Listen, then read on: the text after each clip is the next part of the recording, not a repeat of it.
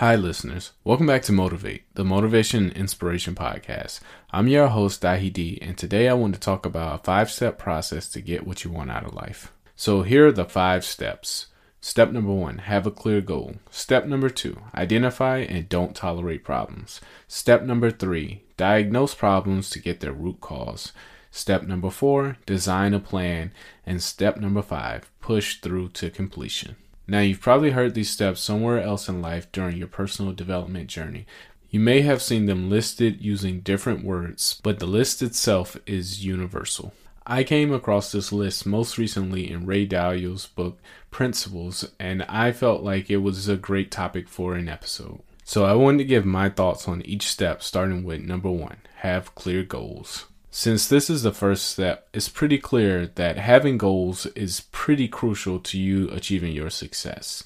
Having goals is the foundation. It's like Mom deserves the best, and there's no better place to shop for Mother's Day than Whole Foods Market. They're your destination for unbeatable savings, from premium gifts to show-stopping flowers and irresistible desserts. Start by saving 33% with Prime on all body care and candles. Then get a 15-stem bunch of tulips for just $9.99 each with Prime. Round out Mom's menu with festive rosé, irresistible berry chantilly cake, and more special treats. Come celebrate Mother's Day at Whole Foods Market. the concrete slab underneath the house.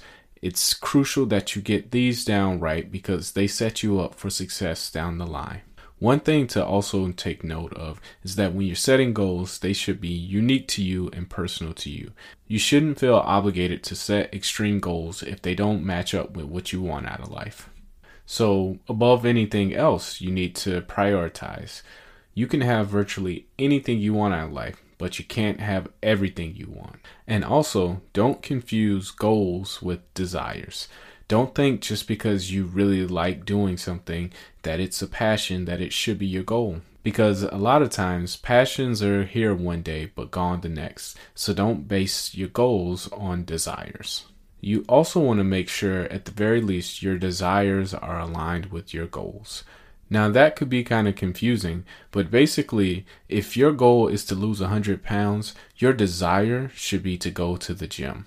Your desires should be a byproduct of you working on your goals.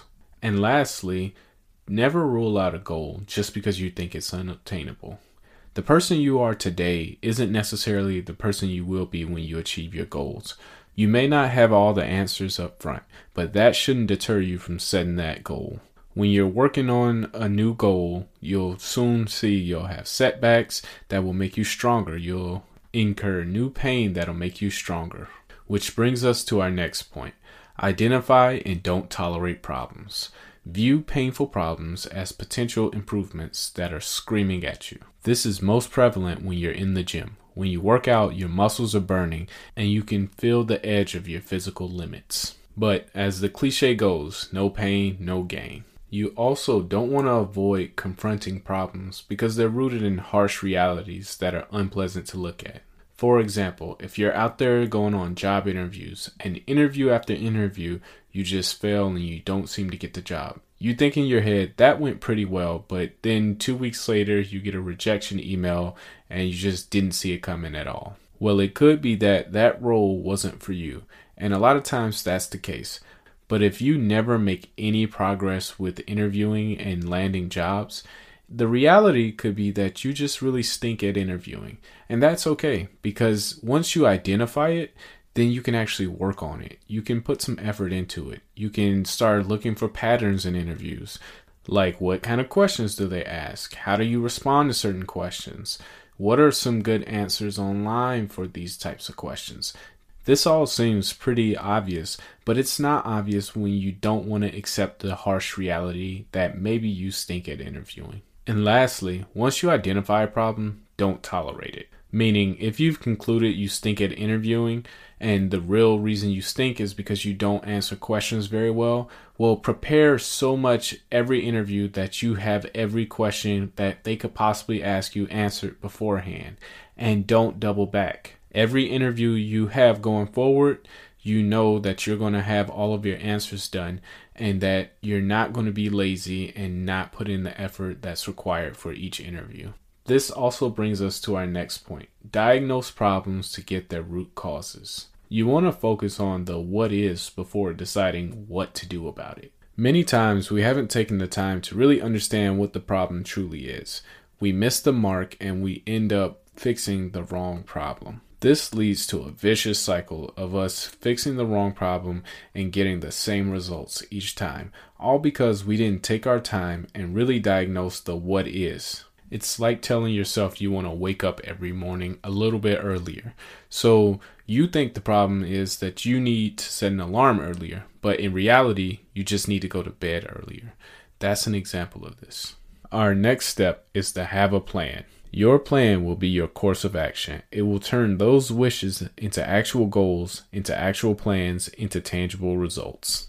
Your plan doesn't have to be accurate from the start, but you need a plan to get started. And once you actually have a plan, you don't need to be afraid of going back before you can go forward. It's okay to start over if you can see the results of you working this continuous path aren't going to get to where you want to be. And remember, there's typically many paths you can take to achieve your goals. So don't think that if this current plan isn't working out, it's over for you. No, maybe it means switch it up and try something different. And lastly, write down your plan for everyone to see and to measure your progress against it. Now, this is different from writing down your goals and showing them to everyone. This is more of you writing the exact plan that you have and then showing people so that people can hold you accountable and you can hold yourself accountable.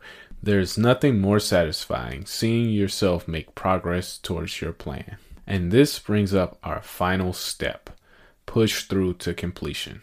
The best planners in the world are nothing if they don't execute their plans. For this step, you want to establish clear metrics to make sure that you are following your plan, and you also want them to be clear enough for you to know when you've actually achieved your goals. And this was a five step process to get what you want out of life. And just a quick recap of the five steps. Number one, have clear goals. Number two, identify and don't tolerate problems. Number three, diagnose problems to get at their root causes. Number four, design a plan. And number five, push through to completion. That's it for me today. Thank you all for listening. I hope you truly enjoyed today's episode. And before I go, I'd like to thank you for all of your ratings on Spotify. We're halfway to our 200 rating goal. So thanks so much for all of your ratings. And stay hungry and stay dangerous.